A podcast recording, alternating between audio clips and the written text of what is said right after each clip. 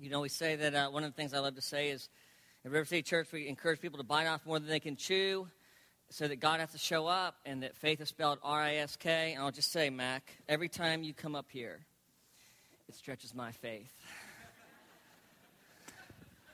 So not quite sure what we're going to get out of you every time. And, you know, that's good. I need to trust God with, with you. And, um, you know, as a leader of the church, the, the, things that are risky for me are fewer and fewer. And so I'm glad that he brings people like you to the church, and uh, that's exciting. But Mac is our new hospitality director, is what I call him. And he, well, you'll just be hearing more about him. And, um, I mean, what better hospitality, what better job for a hospitality director, someone who's connecting visitors, than somebody who opens their house to anybody to come and sleep on their couch? I was telling Paul, man, we got to start screwing with him. I mean, we have so many ways you can mess with that whole idea. Poor Mac, could, who knows who's going to show up the next time, Mac. But anyway, Flora ever kicks me out, I know I have a place to go at least. All right. Um, you know, as much as I enjoy speaking and leading the church at River City Church, this is uh, one of the speaking opportunities that I really don't enjoy for a lot of reasons. But the main one is, is, is, is because I know that you don't want to listen to me. I know that uh, I'm the last person that you really want to be spending time with right now. I know that if you're like me, that this is the last hurdle before the Christmas season arrives or the Christmas day arrives, whatever. And you're thinking, Antley, what in the world? Whose idea was this service anyway? I mean, see what I'm talking about? Peyton Chubb's leaving already. Todd's pinching him. That's why I said Todd's pinching her. Don't mess with me. I already know you don't like me. I already know you don't want to be here. You're ready for the service to be over.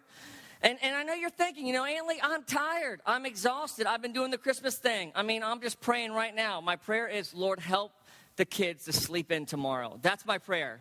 That's what I'm going to get out of the service, so don't distract me with anything else. Or you're thinking, like, Antley, I got cookies to go bake for Santa. I got reindeer stuff to go make. I got carrots to prep. I got to go throw stuff out in my yard. I got to go do this. I got to do that.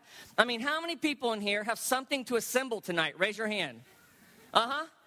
And the rest of you are liars because you think I'm going to call you out. How many people in here have, have to assemble a Jeep? One there, one over there.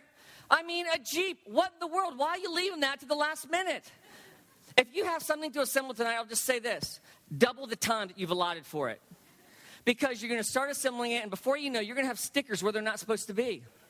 And that's the first thing that your kid's going to notice. And you're going to be in all kinds of trouble. And you're going to wish, I wish I would have listened to Antley last night, but I was too distracted with everything that I have going on at Christmas. So I know that this service, you really are not excited to be here. And you're not excited to be listening to anybody talk. But here I am, and here you are. So we're going to make the best of it. You know, I started thinking, whose idea was it to put a service on Christmas Eve? I mean, as a non religious institution that we try to be RCC, religion free, you know, with the idea that we're going to strip away all the religious baggage, the history of the church, or people have added to the gospel so people have an easier time receiving Jesus Christ and being in relationship with Jesus Christ. We're going to strip away all the stuff that's been added. Well, who in the heck added a service on Christmas Eve? That's nowhere in the Bible. And so I did a little research. I was like, all right, we're going to find out who this little sucker is who, who did this to us.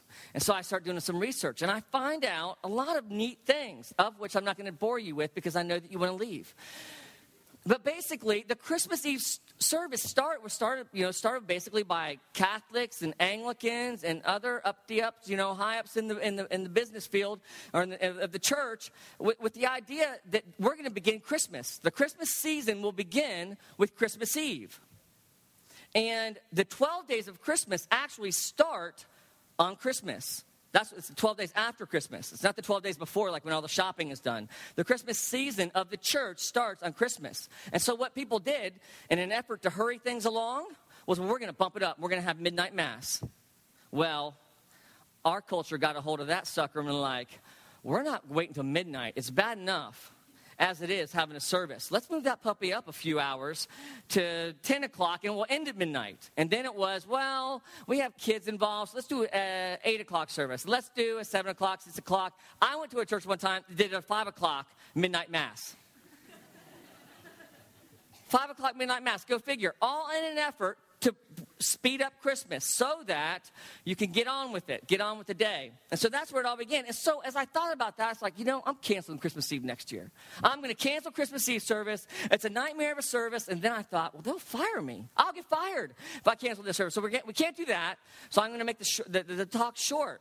But the, but the reality is, is it would have been nice if I would have done some research and I would have discovered something like, you know, the reason that the Christmas Eve service started was to help people to remember the hope that comes in the birth of Jesus Christ the next morning. To remind people before they get to the presents, to remind people before they get to the, the decorations and the Christmas tree and the busyness of Christmas morning. It would be nice if we would have looked into history and discovered that that was the reason we have a Christmas Eve service. Because it's so easy for us to get distracted by Christmas morning and the gifts and the consumerism and the busyness and the food and the food and the food.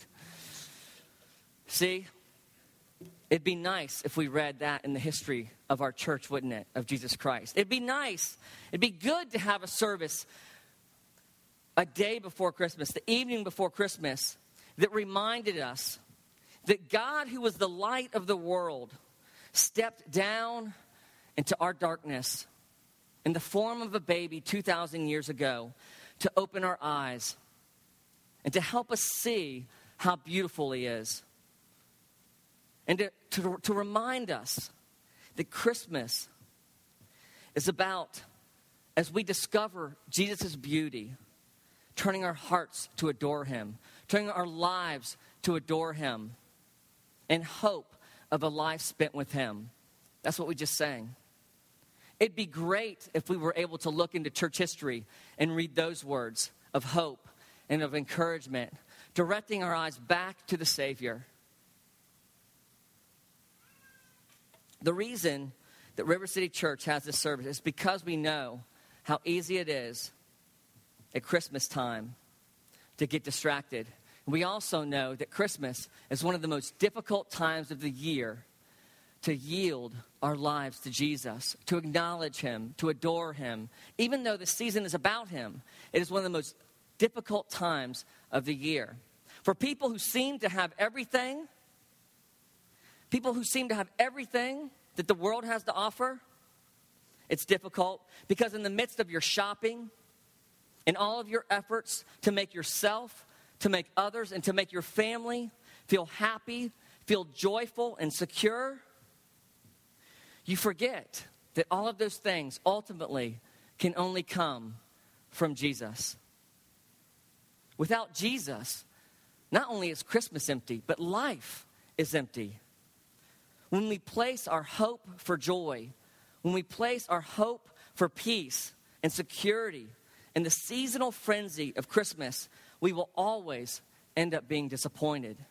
And so, for those of us who celebrate Christmas with everything that we can, we have this service to remind us that Jesus is the one who we adore and offers, uh, offers us peace and hope and security. He's the only one. On the way here, I got a phone call. Antley, I'm sorry we're not going to be at the service tonight. I talked to my dad on the phone, and he was just crying. He's having the worst night. He's really lonely. And so we're packing our bags up and we're going to drive over to meet him and we're going to stay with him tonight for Christmas. Sorry I'm not going to be here, but that's why. It bothered me a little bit that they felt like they needed to call me and tell me they weren't going to come. But I just thought, you know, that's the other side of the coin, isn't it? That's the other part of the group that's here tonight. People who are desperate, who are lonely, who are hurting, who won't receive much, who won't give anything. Tonight, the message is saying for you that when we receive Jesus, when we yield to Jesus, and Christmas becomes about adoring Jesus, that you too, having nothing, have the opportunity to receive everything. Distracted and hurt and left by the world on your own, have great hope in a reality that Jesus Christ, born over 2,000 years ago, felt the same way rejected and despised through his life. The Gospels say that he was unrecognizable, not a man that people would consider good looking. he was despised. All of the things that you feel and that you go through tonight as somebody who is lonely and hurt, Jesus went through. So tonight you would be reminded that he is the greatest gift, that his Father is the greatest giver. And the opportunity that you have tonight is to receive your hope, your security, your joy in him. There was a football game in Grapevine, Texas, that was unlike any football game that had ever been played. When the opposing team arrived in their bus, the home team crowd formed a spirit line. That as they got off the bus, and um, to their amazement, they ran through, accompanied by the cheering crowds of the home team. And at the end of their spirit line was a big poster that the home team had made for them that said tornadoes, which was odd considering the home team that made it were the Lions. Yet the football team, not knowing how to respond, ran through in celebration with everyone else for this football game that was getting ready to begin. When the game started, over 200 home team fans went to the bleachers of this visiting team, the Tornadoes. Over half of their stands went to the other people's bleachers and began to cheer for the opposing team of their children. And not only cheering for them, but cheering for them by name. This is a quote from the quarterback and middle linebacker